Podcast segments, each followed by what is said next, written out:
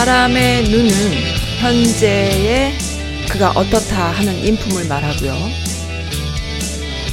사람의 입은 그가 무엇이 될 것인가 하는 가능성을 말한다라는 글이 있네요. 막심 고리키 어느 분께서 올려주셨는데 새벽바다라는 분께서 올려주신 사람이 먼저다라는 문통의 사진과 함께 올려주셨습니다. 네, 오늘은 6월 14일이고요.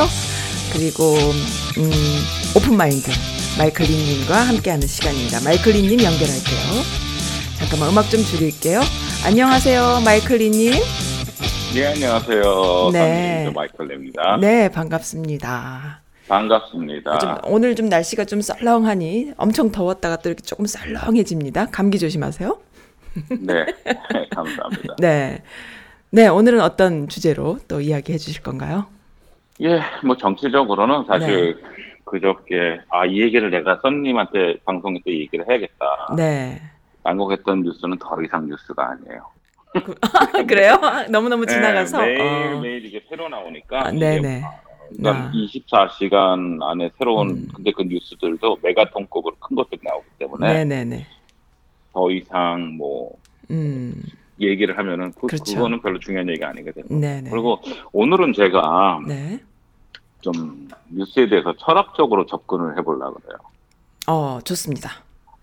철학적 접근. 네. 그게 무슨 얘기냐. 제가 아시겠지만 제가 일주일에 한 번씩 칼럼을 쓰잖아요. 네. 제가 한 2주 전에 그 칼럼 쓴 내용에 보면은 이제 제가 잠시 말씀드린다면은. 네. 제가 혼자서 이제 쓸데없이 생각을 하다 보니까 이런 생각을 했어요. 네. 믿음. 말하자면 지금 트럼프를 국기 믿는 30%나. 네. 아니면은 자유한국당 태극기를 믿는 30%나 그 사람들한테는 믿음이 어떤 의미가 있는 건가? 네. 이런 걸 쭉 봤을 때, 네. 그 믿음에 대한 그 접근을 한번 해봤어요. 그 네. 믿음이란 게 뭔가 인간에 대해서. 참 보면 상상력이 좋으세요. 그게 다 상상력에서 나오는 거거든요. 네, 예, 네. 늘 그렇게 하는 사람이 없어도 그런지 아니면 늘 그렇게 했는지 뭐 네. 모르겠는데. 네.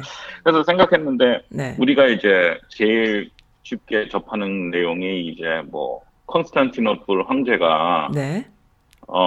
자기가 전쟁해가지고 이제 황제가 되기 직전까지 네. 결정적인 순간에 네. 하늘에서 십자가 모양의 무슨 뭐 빛이 나와가지고 군 병사들한테 네. 내가 이거를 봤다. 그렇기 때문에 우리는 전쟁에 꼭 승리할 거라는 믿음을 심어줬어요. 네. 그래서 병사들이 수적 열적인 상황에서도 네. 결국 싸워가지고 이겼어요. 네. 그래서 그걸 보답하기 위해서 콘스탄틴 황제가 네. 기독교를 로마의 국교로 만든 거잖아요. 네. 근데 사실은 그걸 직접 본 사람이라든지 역사적 사정은 없어요.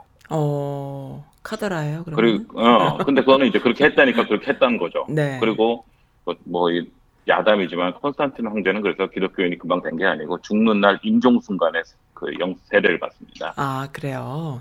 네, 그 전까지 하고 싶은 거 다 합니다. 네. 거기서 하고 싶은 거란 뭘까요? 자기 정적을 주기 위해서 하고, 자기 자식이나 네. 이런 사람들이 네. 위험하다 그러면 다 해치고 이런 것도 해요. 네. 근데 그런 것도 하고 그래요. 네. 또 이제, 우리가 몇 년 전에 네. 그 책에 유행했던 거 있잖아요. 시크릿. 네. 믿으면은 된다. 그래서. 믿으면 된다? 박 대통령이 그랬잖아요. 믿으면 우주가 우리를 도와줄 거라고 그랬잖아요. 그랬죠. 그러니까 그런 내용들이 있어가지고 사람들이 많이 좋아졌어요. 그래서 무슨 내가 성공하고 돈 많이 벌 거다 생각하면 어떻게 벌 거다 보다는 벌 수 있다는 생각만 하면은 일이 이루어진다. 네. 그리고 이제 무슨 얘기를 하는데 우주 같은 것도 뭐 전부 다 나를 중심으로 돌고 우주의 기운이 네. 그렇지 그런 식으로 얘기를 한 거죠. 네. 그래서 이제 그런 식으로 해서 많은 사람들한테 희망을 주고 그랬어요. 근데 여기서 내가 잠시 보는 게 뭐냐면은 네. 믿음 자체를 보는 게 아니라 네. 그 믿는 사람들 향해서 내가 시선을 돌린 거예요. 전부 다 믿음을 보고 있는데 믿음이 아니고 이 믿음이라는 바라보고 있는 사람들 네. 시선을 봤더니. 네. 믿음을 믿고 간절한 사람들은 대부분 진짜 뭔가가 간절한 사람들이에요. 마음이 착한 사람들이 많아요. 알고 보면. 아니야. 자기가 뭔가가 필요하고 간절한 진짜? 사람이기 때문에 믿음을 잘못 봤어 그럼 나는. 그래요? 뭐 갖고 싶은 욕심이 있는 사람? 믿을 수밖에 없는 거야. 아. 말하자면 자기가 불치행병에 걸렸다. 아하. 사람들이 기도를 제일 많이 할 때가 자기가 힘들 때잖아요. 그렇죠. 간절할 때. 네. 그때 더 믿음을 요구를 하는 거고. 아하. 그러기고 그런 사람들한테는 이제 말하자면 지금 정치라 할 때도 마찬가지고 네. 우리가 지금 여론에서는 우리가 불리하지만 이길 수밖에 없어라고 믿는 사람은 여론에서는 이미 불리한 사람들이에요. 그 여론조사에서. 아 불리한데 이겨야 되겠다 그러고 그러니까 생각을 하는 거죠. 그렇게 간절한 사람들이 믿음에 매달리는 거예요. 아 그렇죠 그거야. 네. 황제 콘스탄티노플 황제의 전투에 참석했는데 우리가 100만이고 저쪽이 10만이면은 황제가 네. 그런 얘기를 하든 안 하든 우리는 그냥 이길 거라고 당연히 생각해요. 그렇죠. 믿을 필요도 없어. 네. 근데 우리가 10만밖에 안 되고 저쪽이 100만이라고 하면 그런 얘기에 믿음이 와가지고 그래 우리 그렇죠. 이길 수 있다는 믿음이 생겨가지고 목숨을 걸지 않으면 안 되는 상황이니까 그렇게 간절하니까 네네네 네. 그렇게 간절하니까 네. 믿고 그러니까 싸우는 거예요. 네네 네. 그리고 그것이 또 기적을 만들기도 하고 뭐 이런 그렇죠. 상황이 그래서 네. 그런 얘기 하잖아. 전염병은 지금 이 전염병 걸리면은 네. 그 사망 치사율이 뭐 한 10%래 그럼 어머머머 그렇게 위험한 전염병에 큰일 났네 그러잖아요. 네. 근데 불치병 걸린 사람한테 이 수술하면은 죽을 확률이 10%밖에 안 됩니다라고 얘기하잖아요. 그럼 살아날 확률이 90% 나잖아요. 이렇게 되잖아요. 그렇군요. 네. 그러니까 믿는 거는 결국 자기가 얼마나 원하느냐에 따라서 네. 이제 결정적으로 이제 바라보는 시선이 되는 거죠. 그 유리병에 강렬하게. 있는 물이 얼만큼이냐를 판단하는 그렇죠. 것은 간절함에 달려 있다. 그렇죠. 네, 그렇죠. 알겠습니다. 그러니까 경제가 지금 잘 될 거야. 난 잘 될 거라고 믿을 수밖에 없나 하는 사람은 네. 진짜 올인해가지고 주식을 샀다는 사람이든지 사업을 시작한 네. 사람이고 네. 나는 지금 돈이 너무 많아. 1,000억이 있는 1,000조가 있는데 뭐 100조가 네. 있는데 네. 경제가 안 되든 말든 나하고는 별로 상관이 없어요. 그러니까 걔네들은 별로 이렇게 그런 데 믿음 같은 걸 두질 않아요. 그러니까 네. 그런 거라든지. 네. 근데 이게 사실 추상적인 개념보다는 이게 과학으로도 지금 신뢰가 있어요. 네. 말하자면 이제 양자역학은 아시잖아요. 양자역학하고 물리학에는 두 가지가 있어요. 양자역학하고 고전역학이 있어요. 네. 고전역학은 네. 뉴턴이 말한 세 가지 운동의 법칙을 말하는 네. 거고 네. 양자역학은 이 원자의 세계에 들어가면은 그 이론이 맞지가 않아요. 네. 적용이 안 돼요. 네. 말하자면 우리가 공을 던지면은 네. 결국 땅에 떨어지잖아요. 그건 고전역학이에요. 왜? 네. 지구가 땡기고 마찰력이 있어가지고 결국은 땅에 떨어져요. 근데 그 원자에서는 전자가 핵 주변을 돌고 있는데 네. 주변을 돌 때 사실은 원운동은 가속운동이에요.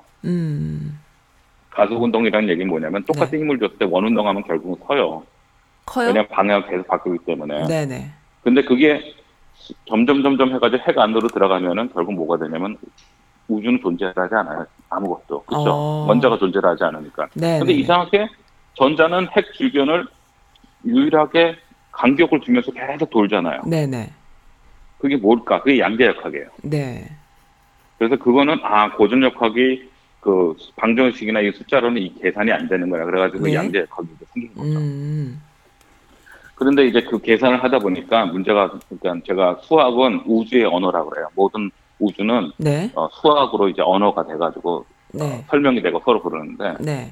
그러니까 그러다 보고 계산을 하다 보니까 뭐가 나왔냐면은. 네. 그런 얘기 들어봤죠. 원자 세계까지 가면 전자가 어디 있는지는 정확하게 모른다. 다만 네. 그 확률만 안다. 여기 있을 확률이 높고 여기 있을 확률이 높다. 그래서 네. 그 확률만 계산하는 거예요. 네, 그래서 네, 네. 왜 어떤 사람들이 그래서 책을 썼는데 뭐 원자 세계에 들어가면은 전자는 두 군데 동시에 존재할 수 있다 이런 얘기를 하는데 네. 이제 그런 거죠. 그래서 그때 되면은 정확하게 여기 있다가 나올 수가 없어요. 방정식이 그냥 어디쯤 있을 거라는 확률만 있고 여기 확률은 높고. 네네. 그랬더니 이제 이제 1910년대 초반에 네. 아인슈타인이 발끈했어요. 네. 아인슈타인이랑 이제 양자역학자들하고는 이제 약간의 그 뭐랄까 경쟁 모드였는데 네. 연구를 하면서 네. 아인슈타인은 유태인이잖아요. 네. 그래서 아인슈타인이 그랬어요. 신은 절대로 확률로 우주를 만들지 않았다. 오, 멋진다. 명제가. 그랬더니 네. 이제 양자역학 하는 팀에서는 근데 문제는 네. 우리가 아무리 계산을 해도 이거는 확률적으로 되는 거지 결정적으로 어디 있다가 나오지 않는다. 네. 그래서 얘네들이 가상 실험을 했어요. 네. 가상 실험은 이제 머릿속으로 하는 실험이에요. 네. 그럼 이렇게 하자. 상자 안에다가 고양이를 넣는 거예요. 네. 그리고 거기다 독가스를 분출하는 캡슐을 넣어요. 네. 그리고 상자를 닫아요. 네. 그리고 위에다 조그만 구멍을 뚫어놓고. 그러고 나서 그 구멍으로 이제 보면은 고양이가 살았는지 죽었는지 알 거 아니에요. 그렇죠. 그러면 15분이 지난 상태에서 네. 이 고양이가 죽었니 살았니?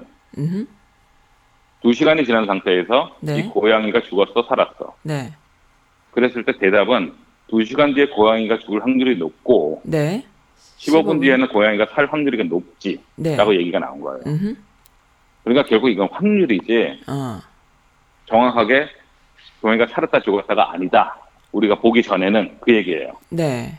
어렵다. 그랬더니 이제 네. 아인슈타인 쪽에서는 그럼 이거 눈을 보면 되지 않느냐 그 구멍으로. 네.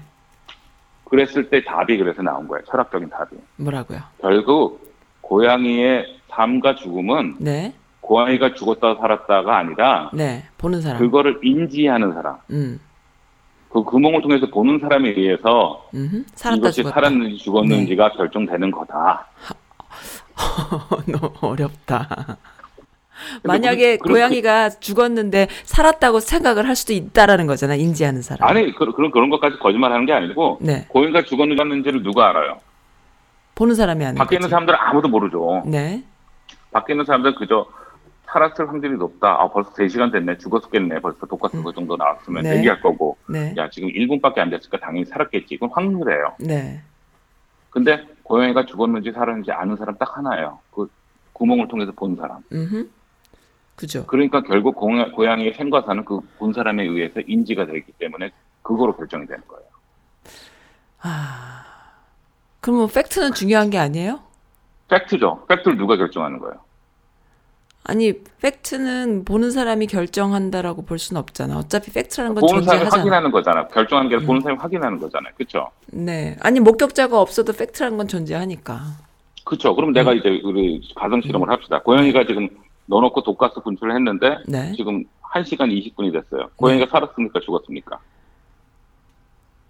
그럼 뭐 고양이의 체력에 따라서 달라지지 않을까요? 그렇죠. 체력에 따라 네. 달라지겠죠. 근데 네. 고양이가 죽었겠습니까? 살았겠습니까? 뭐 모르지. 모르죠. 응, 그건 모르죠. 어떻게 알아요? 네. 팩트. 봐야지만 알 거 아니에요. 진짜 실험을 했을 때 팩트가 어떠냐는. 그 요즘에 CCTV를 넣고 거기다가 심장을 이렇게 연결해가지고. CCTV를 보든 뭐 하든 간에 그건 누군가가 봐야지 하는 거잖아요.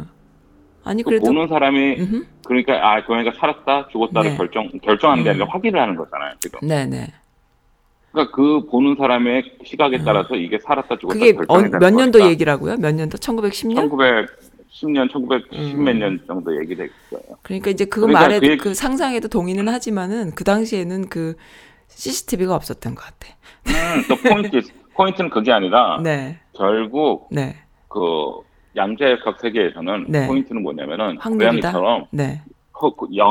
전자가 여기 있다 저기 있다가 아니라 어디 네. 있을 확률이 높다. 즉 고양이가 지금 열흘이 지났으니까 당연히 죽었을 확률이 거의 99.9%고 지금 이거는 눈지 1분밖에 안 돼서 제가 이해를 잘 못하고 있어요. 네, 알겠어요. 그 얘기야. 그게 네. 뭐냐면은 네. 결국 뛰어 맞추면은 네. 우리 주변에서 일어나는 모든 일들은 네. 정치적일, 사회적일, 네. 뭐 하다못해 같은 행사에 갔다 왔어요. 네. 근데 나는 어떻게 너무 느꼈나요? 좋았는데 저쪽에서는 너무 기분 나빴대. 그럴 수 있지. 그거는 결국 그 상자 안에 고양이를 바라보는 사람의 시각에 당연하죠. 그거는 당연하죠. 그 사람한테 아무리 네. 무슨 얘기야 이번에 행사가 너무 좋았잖아 아니면 무슨 얘기야 지금. 뭐 트럼프가 너무 잘못하고 있잖아 얘기해봤자 소용없는 거죠. 그 사람의 시각에서 봤을 때는 이미 고양이가 죽었든지 그러기 때문에 네. 이해가 안 되는 거야. 뭔 네. 얘기하는 거야. 네. 이렇게 되는 거예요. 그래서 지금 네. 많은 분들이 그러니까 우리 그런 얘기하잖아요. 이혼하는 제일 큰 이유가 뭐냐. 성격 차이. 배우자가 문제 있는 건 처음에 다 알아요. 그렇죠. 근데 배우자의 문제점을 보여도 네. 그렇지. 배우자의 문제점이 있어도 나는 사랑으로 고칠 수 있어라는 게 그러니까. 제일 큰 실수고 결국 네. 그거를 실패해서 네. 이혼을 하는 거라고요. 네. 사람들이 그렇게 이해하더라고요. 그러니까 네. 마찬가지로 저쪽 시각에서는 이게 문제점이 아닌데 내 시각에서는 그게 문제점이 되는 거예요. 아니 맨날 술 먹고 와가지고 집안 가구를 다 부신다. 그게 왜 문제점이야? 이런 사람도 있는 거고. 우리 아들은 원래 성격이 다음부터 안 그렇게. 시집에서는 네. 시집에서는 우리 아들이 원래 성격이 탁스해서 멋있잖아. 이렇게 생각할 수 있는 거고. 처갓집에서는 미쳤나 자네 이렇게 된 거고. 갑자기 경상도 사투리가 나오세요? 미쳤나? 네, 미친나 이래야지 경상도 사투리. 미친나 돌았나? 네 알겠습니다. 그래서 그런 네. 거 같아요. 그래서 네. 지금 보면은. 네. 저도 이 정치적인 거를 계속 봐도 네. 답이 안 나와요. 우리가 두 가지 제가 비즈니스에서 손님 만나든지 네. 아니면 사회적 거래가 아니라 사교적으로 사를 만나면 안 얘기하는 게 네. 종교하고 정치예요. 네, 그렇죠. 그건 얘기를 안 하는 이유가 종교하고 정치를 우리가 개인적인 자리에서 만나서 얘기를 해가지고 바뀐 사람 한 명도 본 적이 없어요. 한 명도 없고 그 양자역학 거기에서 고양이가 죽었나 살았나로 평생 싸워야 되잖아. 그걸 왜 해? 고객하고 그러니까, 그런 얘기를 하면 똑같아요. 자기네가 본 시각에서는 네. 고양이가 죽었다 그러는데 나는 아니, 고양이가 살아있어 그러는데 아무리 해도 소용없어. 만나지 않아. 네. 그러니까. 네. 그러니까 그거를 내가 절대로 부정합하지 않아요. 네. 그래서 제 친구가 그런 얘기를 하더라고. 이것도 네. 비슷한 얘기인데 제 친구가 아주 똑똑한 친구가 있었어요. 네. 학교 다닐 때부터. 그래서 네. 행시도 붙고 사법고시도 붙고. 그랬구나. 그러다가 외무고시는 안 본대. 그거 해봤자. 그러니까 그런데 그 친구가 네. 있었는데 그 친구가 틀린 게 그런 애들은 틀린 게 방학만 되면 절에 들어가요. 이거 그랬구나. 그래서 이제 몇 달 있다가 아니면 몇 주 있다 나와가지고 우리 만나고 네. 했는데 그 친구가 이제 절에 갔다 오면은. 우리한테 있었던 스님이랑 한 얘기를 막 해주고 그래요. 근데 네. 이제 재밌는 얘기를 하나 해주더라고. 네. 자기가 그 선에 대해서 조금 얘기를 해봤는데. 선. 네. 네. 스님이 그랬대. 저기 달을 보라고. 네. 저 달이 존재하냐. 그러니까 존재한다고 딱 그랬어요. 내 친구가. 네. 그랬더니 스님이 그럼 네가 이 세상을 떠나고 여기 없다면 저 달이 존재하니? 그랬더니 당연히 존재하죠. 저기 과학적으로 다 됐고 그런데. 근데 스님이 딱 그랬대요. 달이 존재한다고 인지하는 거는 넌데. 그렇죠. 네가 존재하지 않으면 어떻게 저 달이 존재하니? 딱 그랬대요. 그래서 그렇죠. 내가 생각을 많이 할 때. 그러니까 내가 그게 보니까 이게 네. 불교의 선도 그렇고 양자역학도 네. 그렇고 정치도 그렇고 인지하는 순간부터 네. 그것이 존재하는 거고 인지하는 게 없어지면은 없어질 거야. 나 갑자기 깊이 반성이 돼. 나는 형제 많은 집안에서 둘째 딸로 태어나서 또 이게 가족 호구조사 나오는 죄송합니다만 그 둘째 딸들이 굉장히 자존감이 높지 않아요. 그러니까는 그 반항심은 많지 왜 자존감이 없이 살았으니까 나중에 뒤끝이 반항심으로 나오는 거예요. 근데 이제 살면서 유년기 시절에는 항상 눈치 보고 언니보다 좀 못한데 아니면 그 자존감이 많은 게 오히려 셋째, 넷째 이럴 경우가 있어요. 그러니까는 이게 좀 그래요. 그래서 자기 고집은 항상 있는데 뭔지 모르는 그 어린 시절에는 뭔가 이렇게 그 뒤끝이 나오기 전까지 그러니까는 티네이저가 되기 전까지는 굉장히 맞추면서 사는 거에 익숙해요. 그리고 나는 좀 못하지 언니보다 못났지 이런 거에 굉장히 익숙한데 이제 형제가 뭐 둘이고 이러면 모르겠어요. 근데 전 이제 형제가 넷쯤 되니까 저는 그런 경우였었어요. 근데 이제 그게 평생 가는 것 같아. 말로는 안 그러지. 성격도 안 그래. 안 그런데 나의 무의식 안에는 계속 그게 있어서 나의 그 느낌이나 나의 그 존재를 좀 무시하면서 상대방한테 맞추고 상대방의 판단이 맞겠거니 하고 상대방의 시각이 맞겠거니 하는 게 굉장히 오랫동안 그걸 이제 벗어나기까지 굉장히 힘들었는데 아 나의 판단이 맞았구나. 내가 나를 믿어야지. 이렇게 자기 존재에 대한 그 확신, 내 판단을 믿고 신뢰하는 거에 굉장히 힘들었거든요. 근데 그게 제일 중요한 건 거야 사실은. 그게 틀리고 맞고 뭐 나경원이 어떻게 떠들던 걔는 그렇게 생각하니까 그렇게 살겠지 하면 되는 거야. 근데 문제는 거짓말을 하면 안 되지만 자기가 생각하는 거에 좀 솔직하게 살 필요가 있다. 자기가 제일 중요하다. 그런 생각이 좀 들어버리네요. 그 말씀 들으니까. 네. 그러니까 네. 또 그런 얘기 있잖아. 스님 셋이서 네. 강가에 가가지고 걷는다 그러는데 어떤 예쁜 아녀자가 못 네. 건너고 있으니까 그중에 한 명 스님이 어보세요. 그래서 업혀가지고 건넜대요. 네. 그리고 싹 내려주고 이제 가는데 다른 두 명이 막 얘를 갖고 그 심리기를 동안 계속 야단을 치는 거야. 네가 어떻게 스님으로서 그런 여자를 정의다 얻고 그렇게 할 수 있냐고. 네네네. 그랬더니 그 여자를 업었던 스님이 한마디 했대잖아요. 뭐라고요? 난 그 여자를 저기 강 건너자마자 내려놓고 왔는데 너희들은 아직도 없고 하는구나. 그렇구나. 무서운 얘기다. 그러니까 한 얘기가 결국은 고민이고 문제고 이런 거는 자기가 어떻게 느끼느냐 가는 거니까. 그러니까 자기 시점이기 때문에 그냥 다 내려놓으면 돼요. 내려놓고 그러면은 I think it's gonna be much easier. 훨씬 더 쉬워질 거예요. 네. 난 그렇게 생각을 해요. 그래서 이 짧은 인생에 즐기고 살기에도 짧은데 왜 힘든 일을 어려운 걸 생각하고 그러나 해가지고 그냥 회피한 것도 있고 이제 칼럼 얘기가 나오니까 제가 이제 종종 이제 칼럼을 쓰면서 생각하는 게 한번 행복에 대한 비밀이 있었어요. 내가. 행복에 대한 비밀이 비밀. 뭔가. 맨날 행복하고 싶어 어떻게 살아야 되나. 공부를 해라. 공부를 해라. 그러면 그게 무슨 얘기냐? 내가 공부를 무슨 공부를? 공부하면 해라? 불행한데 너무 힘들어서. 아니지. 공부를 하면은 뭐랄까. 그러니까 이런 얘기예요. 행복하려면은 옛날에 제가 그 미국 회사에서 이제 세일즈 엔지니어로 일할 때. 그 우리 거래처 지역에서 제일 큰 그 공장에 그 공장장이 있었어요. 그래서 그 집에 우리 그 중역 회사에서 나온 마케팅 중역이랑 지역 지사장이랑 이렇게 다 같이 간 적이 있었는데 그 사람이 와인을 너무 좋아하는 거예요. 그래서 자기 지하에 그 공장장이 와인 셀러를 만들어서 올라오면서 한 4병, 5병을 들고 온 거예요. 오늘 이거로 먹고 고기 구우면서 요거로 먹고 이런 식으로. 근데 우리 측에서는 와인을 아는 애가 없는 거예요. 그래가지고 좀 그냥 주는 대로 먹고 입가심으로 우리 이제 위스키 먹자 그래서 위스키 먹었는데 우리 지당이 완전히 술이 취해버린 거야. 그래가지고 저녁 감사합니다로 나오면서 취해가지고 그 집 앞에 보면은 대부분 싱글 패밀리는 여기 가로등이 있잖아 집 앞에. 그렇죠, 있죠. 거기서 시야를 한 거예요. 아우 어떡해. 물론 우리는 그 거래처를 투지를 못했습니다. 그래서 내가 느낀 게 언제 필요할지 모르니까 와인을 공부를 하자. 그래서 프랑스 와인 중에서 보르도 지방은 카베네 사부뇽이 많고 멀로가 있고 뭐 이런 식으로 공부를 했어요. 그랬더니 재밌는 건 뭐냐면은 그 전에는 식당 가면은 레드 와인 주세요, 와인 주세요 이랬는데 이제는 레드 와인 중에서 여기 뭐 있어요? 물어보는 거예요. 그렇죠. 그래서 피노노와 그럼 버건예, 저 버건디 꺼내 뭐 이쪽으로 쭉 얘기하다 보니까 재밌어요. 재밌어요. 와인 먹는 것도 이제 하나의 행복이 돼버린 거예요. 그전에는 그냥 뭐 마시지 않은 만큼 행복해요. 그렇지. 그래서 공부해서 말하자면 프로야구도 마찬가지예요. 내가 요즘 프로야구를 안 보는데 옛날 한참 봤을 때는 자주 보면 선수들을 알잖아요. 그렇죠.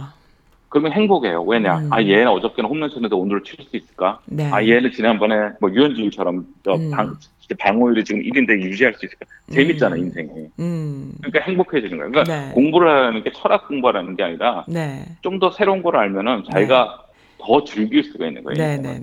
맞아요. 그래서 아인슈타인이 죽기 전에 마지막에 하던 일이 뭐냐면은 스페니쉬 단어 하나 외우고 있었다고 하는 얘기였잖아요.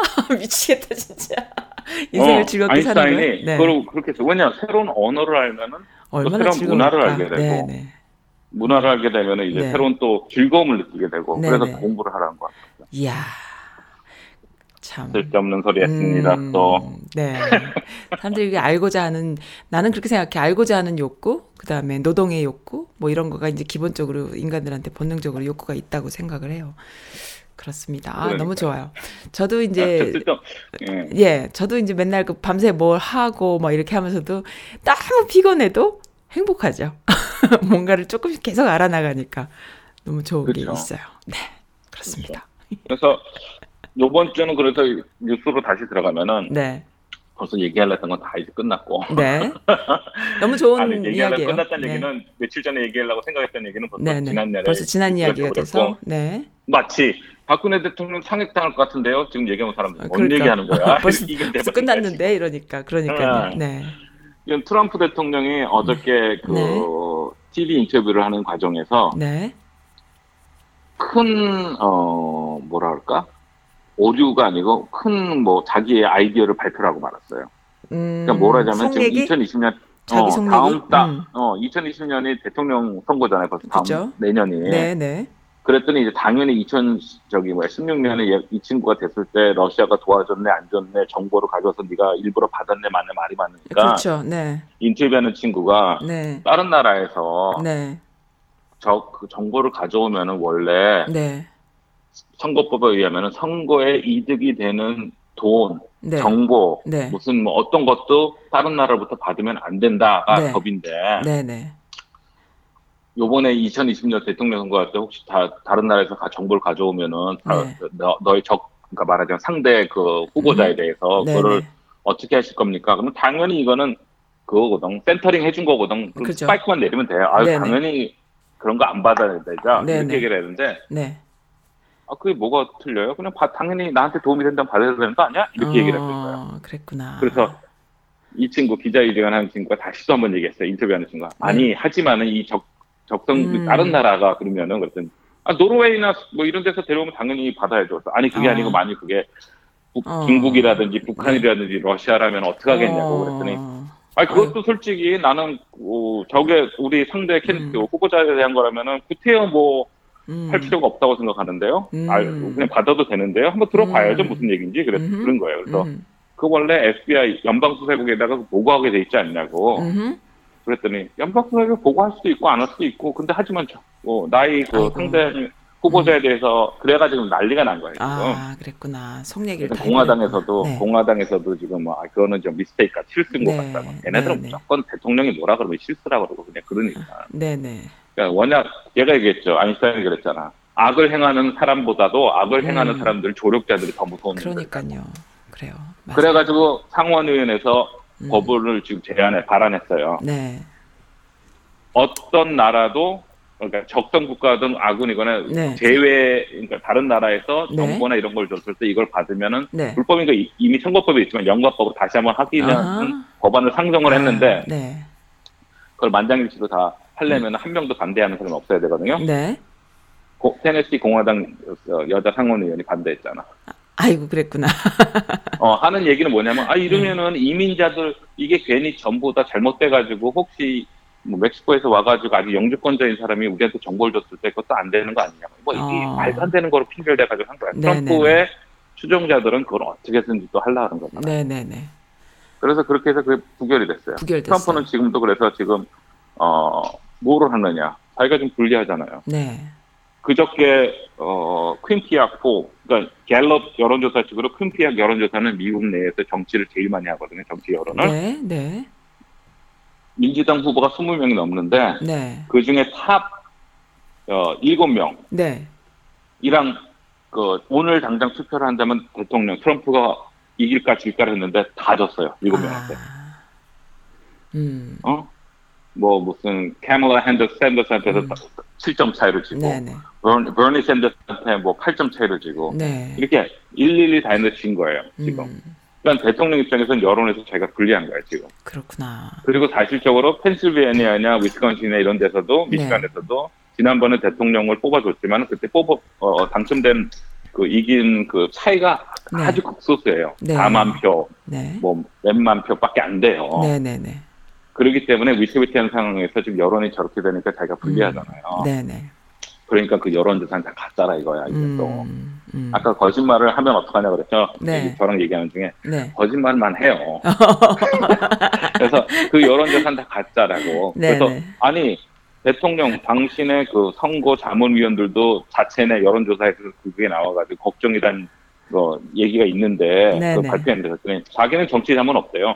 I don't have any advice. 딱 그런 거예요. 그러더니 내가 조사한 바는 전부 다 자기가 지금 17개 주에서 1등하고 있다고 딱 그렇게 얘기를 하고 그리고 뭐 그렇게 발표를 하는 거예요. 그러니까 네네. 뭐 어쩔 수 없죠. 아까 얘기했지만은 네. 이 대통령이 보는 입장에서는 자기만 네. 보고 싶은 것만 보니까 네. 그런 식으로 된 거죠. 그래서 지금 어떻게 해야 돼요? 전쟁 분위기를 바꿔야 되잖아요. 네. 그러니까 지금 어디랑 전쟁하려고 그래요? 이란이랑 하려고 그래요. 예, 이란. 그러니까 계속 이란이 테러를 했네, 뭐 했네, 뭐 사우디 정유국에 뭐 선박에다 불을 질렀네, 말았네, 네. 뭐 이런 식으로 있는 거잖아요. 네네. 반면에 김정은은 로켓을 쏴도 걔는 내 친구야, 걱정하지 마. 이렇게 되는 거고. 네. 그러니까 이 친구도 지금 트럼프도 지금 얘기하는 게 네. 자기가 만나면은 뭐든지 해결된다. 그러니까 이란이랑도 1대1로 만나자고 얘기를 했어요. 네, 그랬구나. 그리고 이번에 또 유럽에서 저기 G20 네. 20개 정상 만나잖아요. 네. 시진핑이 안 만나준다는 얘기를 안 했어요. 1대1로. 아, 그랬구나. 네. 그랬더니 시진핑이 안 만나줄 경우에는 내가 20% 관세를 더 올리겠다. 이렇게 핸들링하고 싶어갖고 지금. 그렇죠. 그래서 지금 이렇게 전쟁 분위기를 고조로 만드는 거죠. 그리고 우스운 얘기지만은 네. 법의를, 그러니까 제가 아까 우리 방송 라인 체크하면서 얘기했지만은 진보와 보수의 그 제일 큰 차이는 네. 진보는 어떻게든지 룰대로 하려고 그래. 민주당 쪽은 어떻게든 법대로 하려고 그러고 어떻게든 네. 규정대로 하려고 그러는데 그러니까 지금 보수 공화당은 법이 무슨 소용이 있는데 이렇게 되는 그러니까. 거야. 그건 내가 지키고 싶으면 지키는 거고 안 지키면 안 지키는 거예요. 왜냐하면은 네. 트럼프 대통령이랑 인터뷰할 때 네. 아니 FBI 국장도 다른 나라에서 정보를 가져오면은 네. 보고해야 된다고 얘기했는데 딱 거기다가 FBI is wrong 딱 그래요. 그러니까 FBI가 틀렸다 이거예요. 네.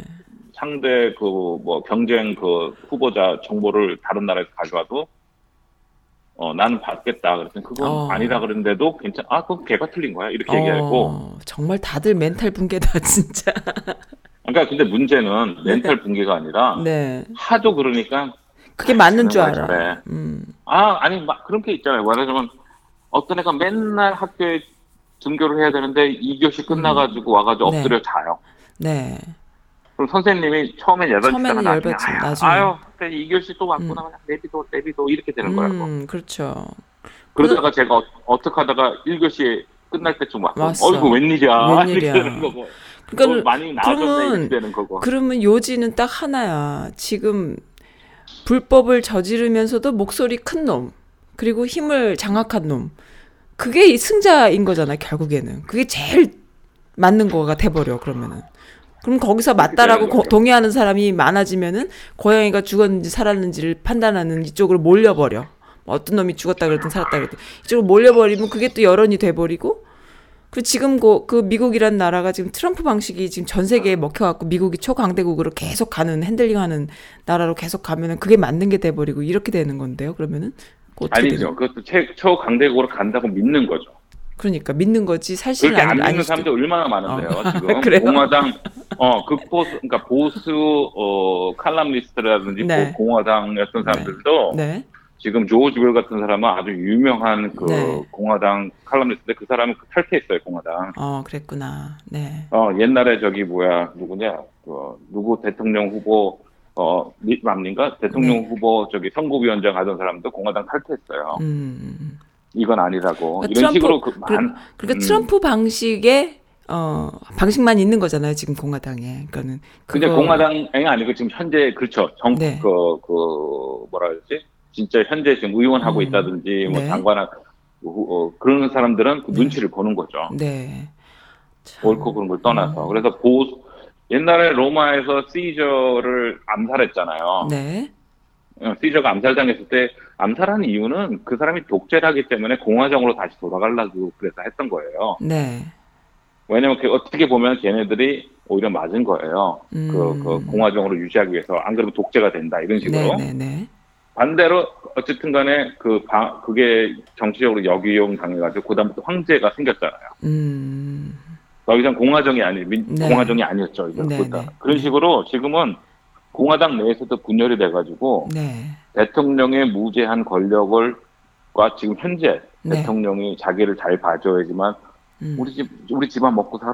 이 사람들이랑 네. 나는 그래도 근본적으로 이거는 보수주의가 아니야. 나는 사람이랑 네. 공화당 내에서도 대립이 되는데 네, 네. 지난번 2018년도 선거에서 네. 대통령이 하는 건 틀렸다. 우리가 생각하는 보수가 아니다. 네. 우리 보수는 이렇게 얘기하는 사람들은 경선에서 다 떨어졌어요. 그러니까 다 떨어졌어. 목숨 걸고 그러니까 해야 되니까. 그러니까 결과적으로 그 힘을 가진 사람들은 소위 말해서 30%, 40%대는 네. 트럼프 지지자들이죠. 근데 그 사람들은 지금 신나서 보는 거지. 말하자면 막장 드라마가 뭐 교훈이 있어서 봅니까? 네, 맞아요. 막장 드라마 재밌으니까 보는 거지. 그러니까 마찬가지로 이것도 대통령이 하는 행동들이 쇼킹하고 재밌으니까 여태까지 이런 대통령은 없었다. 대통령인가 광대인가 뭐 이런 식으로. You fired. 코미디인가. 그러니까 그런 식으로 되니까 네. 신나는 거죠.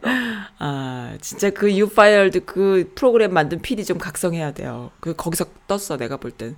그리고 그런 건 없나요? 그러니까 정상적인 보수적인 마인드를 갖고 있어서 선거에 나왔다가 떨어졌다라는 그 보수적인 사람들요. 그런 사람들이 좀 정신 차리고 자기들끼리 좀 연대해갖고 보수를 좀 만들 수 있는 그 세력을 만들 수 있는 그런 건 없을까요? 그러면은? 너무 심하잖아. 네, 세력의 기반이 뭡니까? 세력의 기반은 공화당이잖아요. 공화당이 아니라 내일은 선거를 갖고 있는 그 투표권자들이잖아요. 네네네. 선거인들. 근데 네. 국민들 중에서 네. 그 사람들한테 그거 할 만한 그게 없어요. 그게 없죠. 뭐 5%도 안 되겠네요. 10%도 안 되겠네요. 5%도 안 돼요. 그래서 그러니까. 지금 미시간의 하원 의원 한 명이 MC라는 사람이 극보수인데 그 친구는 네. 극보수인데 근본주의 보수예요. 그래서 네네. 대통령이 한 거는 이거는 탄핵 사유가 된다고 해가지고 이 친구가 네. 얘기를 했다가 공화당 네. 내에서 블레임을 당하고 네네. 욕을 먹고 지금 거의 그 자기네 카커스, 자기네 그 소그룹에서 추출당했어요. 그러니까 너 혼자 고양이 죽었다 그랬다가 지금 다 그거 된 거잖아. 다 무슨 소리야 살아있는데 이렇게 되는 거죠. 그렇죠. 그리고 걔네들은 왜냐 고양이가 네. 살아있어야지 계속 그러니까. 고양이 밥을 사올 돈을 주는 거야. 그렇죠. 고양이가 살아있으니까 여러분들 제가 지금 10불씩 다 줄게요. 그랬어요. 그런데 그 중에 한 명이 네. 고양이 죽었는데요. 그러면 뭐야 10불 받는 거 못 받게 되잖아. 그러니까 저 친구 입마하고 이렇게. 그러니까요. 본질이네요. 그러니까 2시간 뒤에 확실히 네. 죽었다니까요. 그러니까 2시간 뒤에는 제가 200불씩 드릴게요. 친구 입마하고 이렇게 되는 거지. 맞아요. 자기는 지금 100불, 10불, 20, 네. 200불 이렇게 돈 받는 게 중요한 거지. 네. 고양이가 살아있던 죽어있던 간에. 그렇구나. 그렇게 돼버리는 거죠. 마치 이건희가 살았네 죽었네 이거랑 똑같은데. 누가 얼마 전에 그 얘기를 하더라고. 그거랑 똑같아. 난 이건희가 죽었냐 살았냐. 미쳐버리겠다. 진짜 재밌네요. 모르겠어. 내 생각에 뇌사 해가지고 그냥 그거 한 게 아닌가. 재밌습니다. 메디컬 인듀스 코마로 하지 않았나 이렇게 네. 옛날에 네. 저기 진시황제가 죽어서. 네. 진시황제가 죽었을 때는 그 국방에 그 시찰 돌다가 죽었거든요. 네. 죽은 다음에 2주가 지날 때까지 발표를 안 했어요. 그래서 살아있는 걸로. 왜냐면 진시황제가 국방 시찰을 했을 때 큰 아들도 아니고 대장간 몇대 아들이 네. 보좌해가지고 갔었는데 그 친구가 정권을 잡는 그 기반을 다지기 전까지는 네. 얘기를 안 한 거예요. 그렇죠. 그러고 나서 네. 딱 그걸 발표했어요. 네. 죽었다고? 그러니까 그런 식으로 지금도 아마 네. 어떻게 되는지 모르지만 네. 제가 감히 네. 정권을 힘을 달치기 위해서 그런 게 아닌가 하는 생각을 듭니다. 아이고 그렇습니다. 그러니까는 팩트나 본질이 중요한 게 아니라 그게 어떻게 느끼느냐가 어떻게 우기느냐가 그리고 누가 다수가 아니 그게 아니고 네. 팩트나 본질이라는 자체에 대한 의문점이 생기는 거죠. 팩트가 누구 입장에서 팩트냐. 그렇죠. 지금 제가 당장 개런티합니다. 네. 최순실 씨나 박근혜 씨한테 가면 팩트는 다른 사람들이 생각하는 팩트랑 틀립니다. 네. 실제적으로. 제가 개런티합니다. 그 사람들은 그러면 어떻게 살아요 우리가? 그러면 안 되잖아요. 목숨을 걸고 자기네 쪽이 맞다고 얘기를 할 겁니다. 그리고 그 사람들 진짜로 이렇게 믿는 거고. 그렇다고 그게 팩트는 아니지 또 그래도 그러면 안 되죠. 전 모르겠습니다. 저는 요즘 누가 옳고 그런지도 모르겠고 그냥 정신 분열 오시겠어요. 그래도 그건 아닙니다. 와인이나 먹고 요즘은 그래서 위스키 마시잖아요. 위스키 공부해요 요즘은. 그냥 빨리 먹고 잘라고. 정말. 네 알겠습니다. 오늘 재밌었고요. 거기다 최준 씨는 약간 미스다. 그건 안 돼. 그건 아니야. 그런 일인데 그건 우리 생각이고 30%는 한국에서 30% 믿잖아요. 믿죠. 지금 그렇죠. 그 사람들은 팩트가 그거라고 믿잖아요. 네, 믿습니다. 근데 그래서 지금까지 계속 요즘 유튜브 보니까 증거가 나오는데 30%가 줄었다는 얘기 못 들었어요. 아니 좀 줄었죠. 줄었는데 일단 유튜브에 가짜 뉴스들이 너무 말도 안 되는 가짜 뉴스들이 너무 많이 나오는데 그 어르신들 중에는요. 정보를 이렇게 본인이 이렇게 취하는 정보화 시대에 맞게 본인이 정보를 취하는 분들보다 오는 정보를 그냥 어머 그랬대 이런 분들이 많이 계시거든요, 아직도. 그러니까 그런 분들한테 그냥 막 무작위로 퍼져지는 그런 기사들이 어떤 때는 뭐 진짜 멀쩡해 보이는 원로분들도 그런 말씀을 턱턱 하세요. 그럼 어머나 저 정도구나 이럴 때가 있거든요. 심각해요. 얘기할까요? 네. 내가 심각한 얘기. 네네. 몇 년 전에, 1년? 2년 전 정도 됐나 보다. 네. 제가 여기 이제 일을 하다 보니까 어떤 손님이랑 이렇게 만난, 그분 네. 저랑 제가 좋아하는 손님 중에 하나예요. 나쁜 사람 아니에요. 네. 근데 오더니 저한테 큰일 났대. 한국이 지금 빨갱이가 된다고. 그러니까요. 그래서 아니, 그게 무슨 얘기세요? 그랬더니, 평창 올림픽 때 북한에서 네. 대표단이 왔는데, 네. 워커힐 호텔에서 대통령이 가서 북한 대표단 대표한테 따귀를 맞았대요. 그러니까 그런 얘기를 막 퍼뜨려. 그러면서 네. 무릎을 꿇고 잘못했다고 그러고 어머나, 북한 대표단이 저기한테 그랬대. 이따위 식으로 하면은 너 어쩌고 그랬다가 그러니까. 그래서 내가 아니 그 옆에 그냥 감히 그냥 아니 그래서 그 옆에 기자들도 있고 다 그랬는데 그게 어떻게 예의가 안 됐을까요? 그랬더니. 아유 기자들이 있는데 무서워가지고 얘기를 못했대 그런 거였는데 그래서 또 두 번째 질문 네. 아니 그런 얘기는 어떻게 들으셨어요? 네, 그랬어요. 그랬더니 아 얘가 내가 여기 잘하는 한의사가 있는데 그 사람이 여기 워싱턴 주재 특파원이랑 친구인데 그 특파원이 네. 가서 보고 얘기해줬대. 그러니까. 미쳐버려요. 내가, 그래요? 네. 그러고 말았어요. 네. 그렇죠. 말았어요. 그러니까 굉장히 정상적인 분들이 그렇게까지 되는 거를 저도 몇 번을 경험을 했거든요. 그분 여기서 비즈니스 크게 하시고 그런 네. 분이에요. 그러면 제 입장에서는, 좀 황당한 게, 잘 모르는 나한테도 그랬더니 얼마나 많이 돌아다니면서 얘기했을까. 네. 근데요, 그분들이 생각하는 그 선량한 애국심, 그걸 이제 선량한 애국심 안에 뭐가 있냐면 반공정신이 들어가 있거든요. 근데 그 선량한 애국심에 굉장히 상처를 주는 뉴스들인 거예요. 그러니까 또 흥분하시는 거지, 이분들이. 나빠서가 아니야. 꼬로만 사람들이 순수한 사람들인데 선량한 애국심, 조국에 대한 애국심을 갖고 있는 사람들을 상대로 그렇게 분노하게 하는 그런 정말 바보 같은 게 말이에요. 우리 옛날에 박근혜한테 열받았고 이명박한테 열받았던 것처럼 똑같은 그런 열받음을 막 주는 거지. 그래갖고. 그렇죠. 참 안타까워. 한마디 했어요. 네. 사모님, 저는 여기 미국에서 우리 대통령 트럼프가 제 코가 석자예요. 거기까지 신경 못 씁니다. 죄송합니다. 네. 그랬더니 말을 안 하더라고요. 안 그러면 전화 한번 하시면 40분씩 얘기를 해요. 그러시구나. 미스터리는 왜 흥분하네? 죄송합니다. 그러시구나. 그런 분들이 많이 계셔서 너무 속상하고요. 너무 속상합니다. 어떻게 합니까? 팩트. 네, 팩트가 뭡니까? 그렇게 진짜로 문재인 대통령이 따귀를 맞았을까요? 아니겠죠. 아니죠. 당연히 아니죠. 근데 그 사람들은 팩트. 내가 잘하는 특파원이 얘기 직접 해준 거다. 카더라에 익숙해 있는 세대들이에요. 그러니까는 약장사들이 와서 약장사들이나 보험사들이 와가지고 막 이 보험을 들고 아니면 이 약을 먹으면 뭐 약장사들 그거 있잖아요. 그러면 막 사갖고 오시는 그런 심리를 갖고 있는 분들. 요즘 젊은 사람들 아무도 그러지 않죠. 근데 이제 그런 세대들. 우리 부모님이 캐나다에 계신데 가끔가다 연락이 와요. 아침마당 이런 데서 카레가 좋다. 그러면 먹어라. 방송의 힘입니다. 아침마당에서 뭐 블루베리가 좋다. 야 요즘은 블루베리 먹어낸다. 그놈은 방송 때문에 어르신들이 사육당합니다. 자녀분들이. 카레 먹으라 그러더니 이건 뭐 블루베리고. 아유 메밀이 좋대더라. 사육당해요.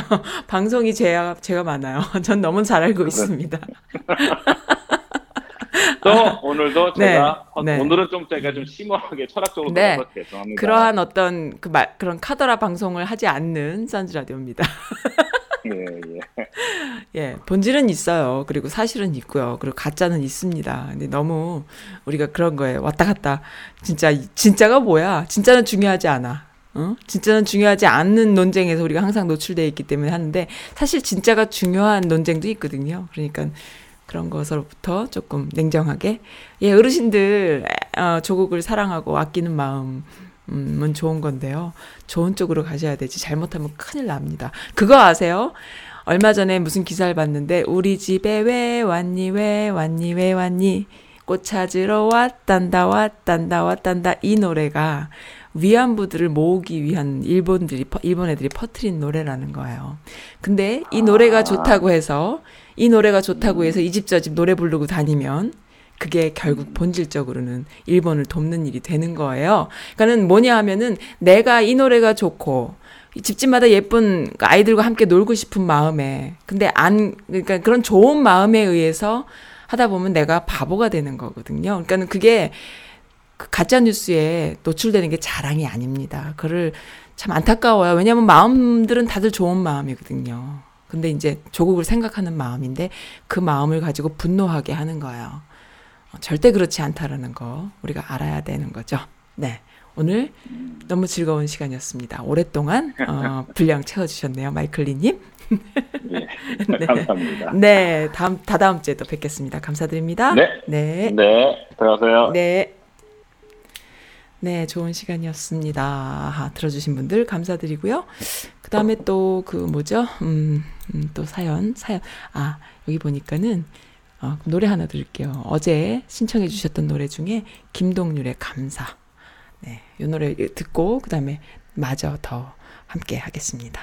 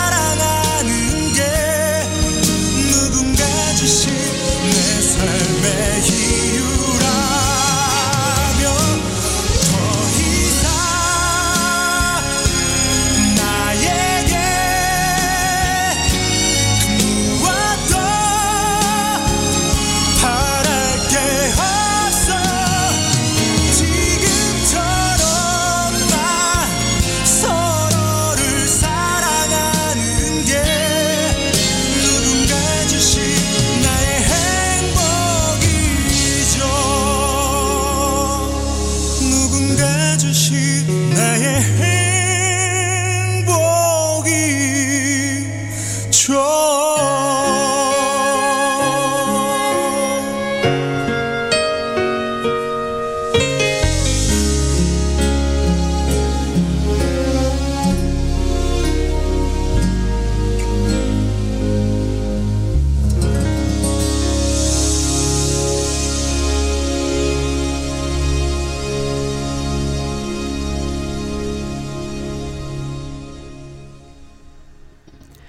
네, 어떤 사람은 고양이가 죽었다고 하고 어떤 사람은 고양이가 살았다고 해서 진실이 뭐냐가 중요한 것이 아니라 누가 어떻게 인지하느냐가 중요하다고 하셨죠. 물론 그 말씀 적극 공감합니다. 그렇지만 팩트는 있어요. 팩트는 뭡니까? 외교, 외유성 외교라고 막 또 비판하는 것들이 있나 본데 천만에 이십 만만의 콩떡이죠. 대통령 순방을 쏟아지는 방문 요청, 문통을 대통령을 우리나라에도 와달라, 우리나라에도 와달라라는 방문 요청이 너무 많아서 소화할 수 없을 정도래요. 정부는 올해부터 투톱 외교로 전략을 수정을 했고 도저히 대통령 방문이 어려운 나라는 국무총리 방문 정도로 대체하는 시기랍니다. 그리고 정부 관계자는 사실상 국회의장까지 나서는 쓰리톱 외교를 진행해도 부족한 상황이다라고 이렇게 외국에서 인기가 많으신 거예요. 이것이 고양이가 살아있네 죽었네 뭐 외유성이네 아니네 얘기할 수 있는 건 아니죠. 이것은 팩트입니다. 조금 소리가 좀 작은가요? 조금 작네요. 네, 그래 조금 키워볼까요? 왜 또 좀 작지? 괜찮나? 내가 웃으면 좀 레벨이 뜨고 걱정돼요. 마이클 리님하고 방송할 때는 제가 평소보다 레벨 조절을 다르게 좀 해줘야 되거든요. 하지 않으면은 이 전화상 연결이 조금 그거 문제가 있어서 항상 좀 해야 되니까는 조금 빡세네요. 걱정이 됩니다. 네. 네, 이것이 팩트예요. 잘못된 내용들, 가짜 뉴스들 쏟아지고 있지만은 네. 해필레아님께서 주신 글 한번 읽어드릴게요. 한국 다녀오면서 구입한 책을 읽는 중에 나온 글인데요. 사람이란 모름지기 자신이 무지하다는 사실을 알아야만 성장할 수 있다. 그런데 아는 것만 계속해 사용하면서 어떻게 자신의 무지를 기억할 수 있겠는가라는 헨리 데이빗 소로의 글이라고 합니다. 저는 참 삐딱하게도 이 글을 읽으면서 나는 내가 무지하다는 걸 알면서도 내 무지를 기억하지 않는데 난 무슨 배짱일까요? 라는 생각이 들어요. 답이 없죠? 에호, 오늘도 무지 무식을 뭉개며 있답니다. 뭉개도 돼요. 우리 전부 다 그런데 그걸 또 이제 너무 무지한 거 아니냐, 무지를 깨닫는 건 좋지만, 무지나 무식하다라는 이유로 뭐 좀 이렇게 기죽을 필요는 없잖아요. 그냥 뭉개고 좀 뻔뻔해집시다. 그럴 필요 있어요. 나는 그렇게 생각해. 모든 것을 다 해야 되네? 그럼 뭐야? 무지와 무지도 깨달아야 되고 무식하니까 공부도 해야 돼서 공부하는 만큼 또 행복해지라 그랬잖아. 마이클리 님이. 또 공부도 해야 되면서 그러면서 또한 좀 뭉개고 있는 것도 해야 되고 다 해야 되네요. 바쁩니다. 하루 24시간 너무 바빠요. 어디에 춤을 춰야 될까? 한 시대와 이별했습니다. 현대사의 한복판을 가장 강인하게 헤쳐오신 이희호 여사님을 김대중 대통령님 곁에 보내드렸어요. 여사님 저희 곁에 계셔주셔서 감사합니다. 여사님이 섬기신 창천교회 장례 예배에서 현충원 추모식, 대통령님 곁 안장식까지 하신다고 이낙연 국무총리님께서 쓰신 글이신데요. 이분의 글을 보면 항상 말씀하실 때도 그렇고 글을 쓰실 때도 그렇고 굉장히 심사숙고하신 또한 단호한 명확한 그리고 품격 있는 언어를 쓰시잖아요. 아까 오프닝 때도 말씀드렸지만 그분의 눈을 보면은 살아온 과거를 알 수 있고 그분의 하는 말을 들으면은 미래를 알 수 있다 했는데 이 이낙연 국무총리 정말 문통과 결이 비슷하신 분이시다 이런 생각이 들어요. 그래서 이런 분 지지합니다. 네. 이희호 여사님께서 돌아가셨다는 말씀 들으니까는 그 김대중 정권 때 함께했던 많은 그 20세기 함께했던 분들이 정말 다들 떠나시는구나. 함께 만나시지 않을까 그런 생각이 들어요. 여기 미국에도 또 김대중 저희는 모르죠. 저는 모르는 세대인데 저보다 훨씬 더 연배가 높으신 분들은 그 당시를 함께 하셨던 분들이 많이 계신 거예요. 그는 김대중 대통령께서 그 전에 그 박정희의 탄압으로 인해서 미국에 망명하셨을 때 함께 하셨던 연배 높으신 어르신들이 많이 계신데 그런 분들도 또 한 분씩 이렇게 떠나시잖아요. 아마 함께 다 만나지 않을까. 그리고 그분들께서 이 대한민국을 좀 이렇게 도와주지 않을까라는 생각을 하고 싶네요. 고양이가 죽었나 살았나 의 차원에서 저는 그냥 그런 마음으로 그러지 않을까라는 걸 상상하면서 그렇게 갑니다. 네, 문통을 지켜주시기 바래요. 정말 그 성경에 보면 그런 말 있잖아요. 사방이 우격삼을 당해도 이런 표현이 있잖아요.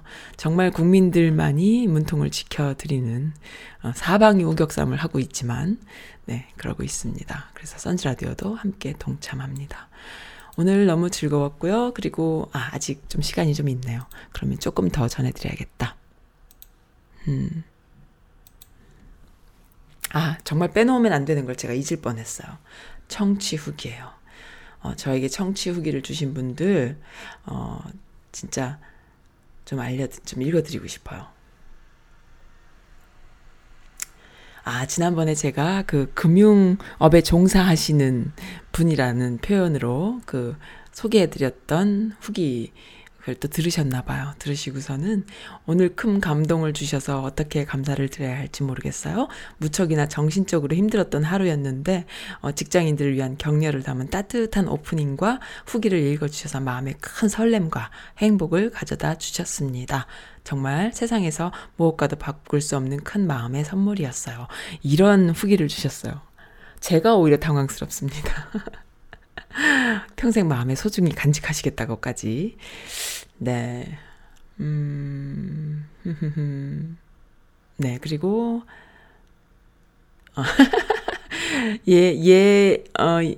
예전 추억 이야기 정말 재밌게 들었어요 하셨는데, 이게 뭐냐면 지난 방송에서 제가 그 사실은 이승환의 노래랑 그다음에 그 공일업인가요? 공일업이 노래 몇 개. 그러니까 그 안에 김광석도 들어가 있고 이승환도 들어가 있고 그러지 않았나 모르겠어. 정확히 모르겠어. 몇 개의 노래가 있는데 그 노래들을 제가 20대 때 한창 들었어야 했을 나이에 안 들었거든요. 안 들은 이유가 뭐냐면은 내가 지난 방송에도 말씀드렸는데 내가 정말 싫어하던 남자애가 맨날 나한테 귀에다가 헤드셋을 이렇게 꽂아줬어. 그럼 이거 뭐야? 이러고 벗었는데 그 노래들이 보면 다 그때 그 노래들이었던 거지. 그래갖고 내가 그 노래들 다 재수없다고 안 듣곤 했는데 지금 보니까 정말 좋은 노래들이었던 거죠. 아무개야 미안하다. 내가 너무 못됐게 해가지고. 근데 어쨌든 그 친구는 좀 재수없었습니다. 그래서 근데 그 노래를 제가 이제 틀어드리면서 했던 에피소드였는데 이제 그게 너무 웃겼다 이런 이야기도 해주셨고요. 그 다음에 또 이름 밝혀드려야 될 것 같아요. 이태영님 너무 감사합니다. 선즈라들 우연하게 한두 번 들었던 적이 있는데 오늘 몰아쳐서 에피를 3개를 들었어요. 그 덕에 밤을 새울 듯 합니다. 전에는 어느 틀이 좀 있었던 것 같은데 지금은 선즈만의 스타일을 찾은 것 같아요. 진행 실력도 일치월장 김현정을 능가합니다. 진솔한 대화에 웃음과 감동까지 모든 이들을 밝은 에너지로 이끌어내시는 탁월한 능력이 있으십니다. 시간 되는 대로 모두 챙겨볼게요 하셨어요. 제 목소리가 약간 저음이니까 김현정 어쩌고 하시는 분들 되게 많으세요. 김현정 CBS인가요? 그분하고는 조금 다, 그분은 이제 시사적인 거 많이 하지 싶은데 저는 그 약간 아줌마 수다잖아요. 그죠? 네, 그렇습니다. 감사드립니다. 이렇게 그 청취 후기 멋지게 보내주셔서 감사드려요. 참 철강 산업도 열심히 살려내고 있다라는 글이 또 올라왔는데요. 미국이 한국 철강 기업의 열연 강판에 대한 관세를 41.57%에서 0.55%로 무려 41.02%나 낮췄다고 해요. 미국 산업부가 2016년 박근혜 정권 자유한국당 여당 당시에 포스코 열연 강판에 대해 58.68%의 상계 관세를 물렸었는데 지난 1일, 6월 1일인가요? 해당 관세를 17% 줄여서 41.5%가 됐는데요. 지난달 1일, 그러니까 5월달이었겠네요. 근데 이번에 다시 0.55%로 최종 결정, 엄청 내렸답니다. 그래서 이게 또 이문덕이다, 이게 다 문통덕이다 라고 한당, 뭐야 이거? 좌한당 박멸, 좌한당 박멸이라고 또 댓글 달아주셨네요. 좌당 박멸이요? 좌당. 아, 정말 국격이 올라갑니다. 그런데 어떻게 해요? 이렇게 국격은 올라가고 있고 또 외교도 하고 잘하고 계시고 경제적인 부분도 잘하고 계신데 한국의 언론 신뢰도는 꼴찌예요. 꼴찌. 세계 주요 38개국에서 진행한 언론 신뢰도 조사에서 한국인들의 언론 신뢰도는 38위. 꼴찌했어요. 그러니까 이들의 수준이요. 아우 정말 우리 아줌마들보다도 훨씬 못한 거지. 우리 아줌마들 그 설거지하고 밥하다가 갑자기 기사 쓰라 그래도 그보다 낫게 쓰는 거지. 어떡할 거야. 어떡할 거야 니네들 진짜. 근데 이 기자들의 수준이 이렇게 낮지는 않았었거든요. 그래도 기자가 되면은 뭔가 수습도 좀 밟고 문장 쓰는 것도 좀 배우고 그래요. 근데 이 정도인 걸 저도 이제 지금 보면서 느끼면서 헉헉 가는데 보니까 이게 지난 10년간의 그 결과인 것 같아. 도대체가 기본이 안 돼 있는 떨거지들이 뭐 청와대 뭐 출입기자고 뭐 이렇게 돼버린 거예요, 다들.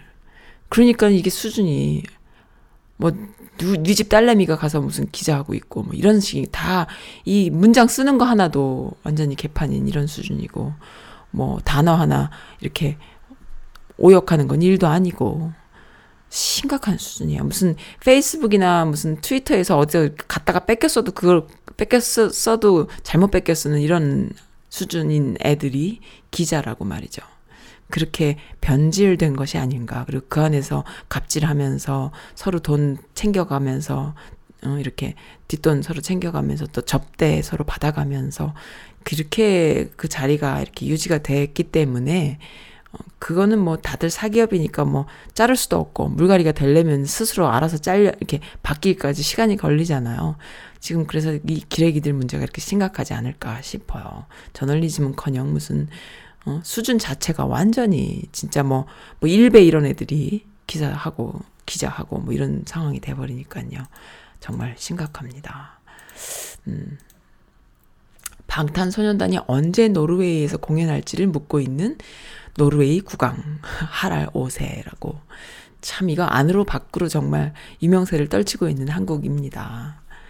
그리고 뭐 5G 그 5G 때문에 또 다들 다 같이 이렇게 어떻게 한번 한국이랑 줄대볼까 이런 것도 많고 그럼에도 불구하고 또 우리 그 나 아베가 사랑하는 외교왕 아베는 또 그 문통보고는 무슨 외유성이라 그러고 외교를 못한다 그러면서 외교를 잘하는 우리 아베님께서는 어떻게 하고 있나. 미국과 이란 문제를 풀어보겠다고 뜬금없이 이란에 가서 이란한테 닥치라고 말을 했는데 트럼프 대통령 대놓고 고맙기는 한데 그런 허짓거리는 하지 말라고 또 오히려 편들어줬는데도 오히려 쫑크를 먹고요. 그 와중에 일본 배가 이란 해군한테 공격을 당해서 또 어이없이 돼버리고 이제 일부러 이렇게 하려고 해도 하기 힘든 상황이 연출되고 있고요. 참 우리 아베 어떻게 하면 좋아요, 아베. 네, 오늘은 여기까지 하겠습니다. 박영아, 어떤 곡을 해드려야 될까? 박완규의 하루에 마지막 곡으로 들으면서 오늘 마칠게요. 즐거운 주말 되시기 바랍니다. 감사합니다.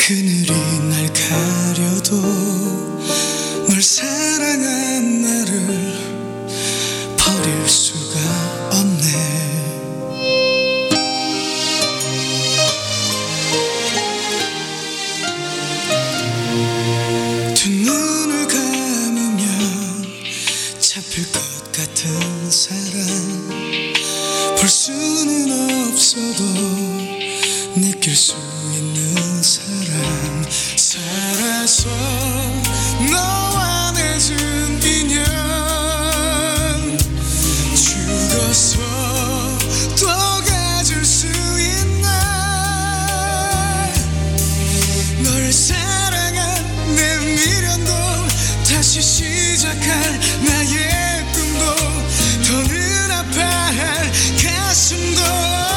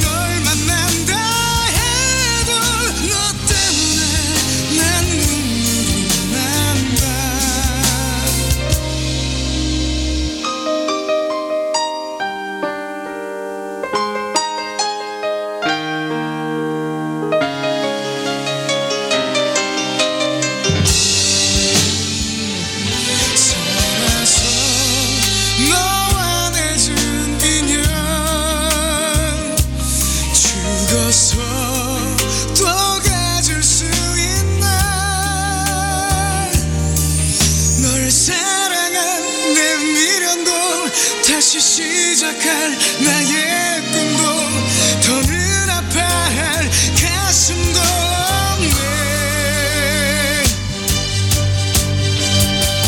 널 바라고 또 원해도 다시 볼 수 없는 너,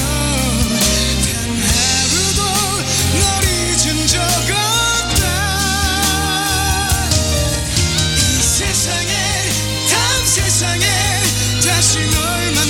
잊은 적 없다.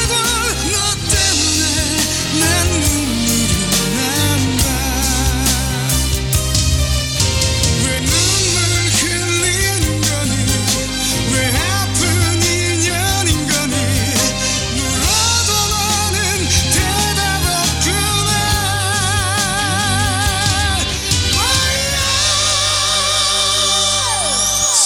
사랑한다 사랑한다 나의 마지막 순간까지 단 하루도 널 잊은 적 없다. 이 세상에 다음 세상에 다시 널 만난다 해도 너 때문에 난 눈물이 난다.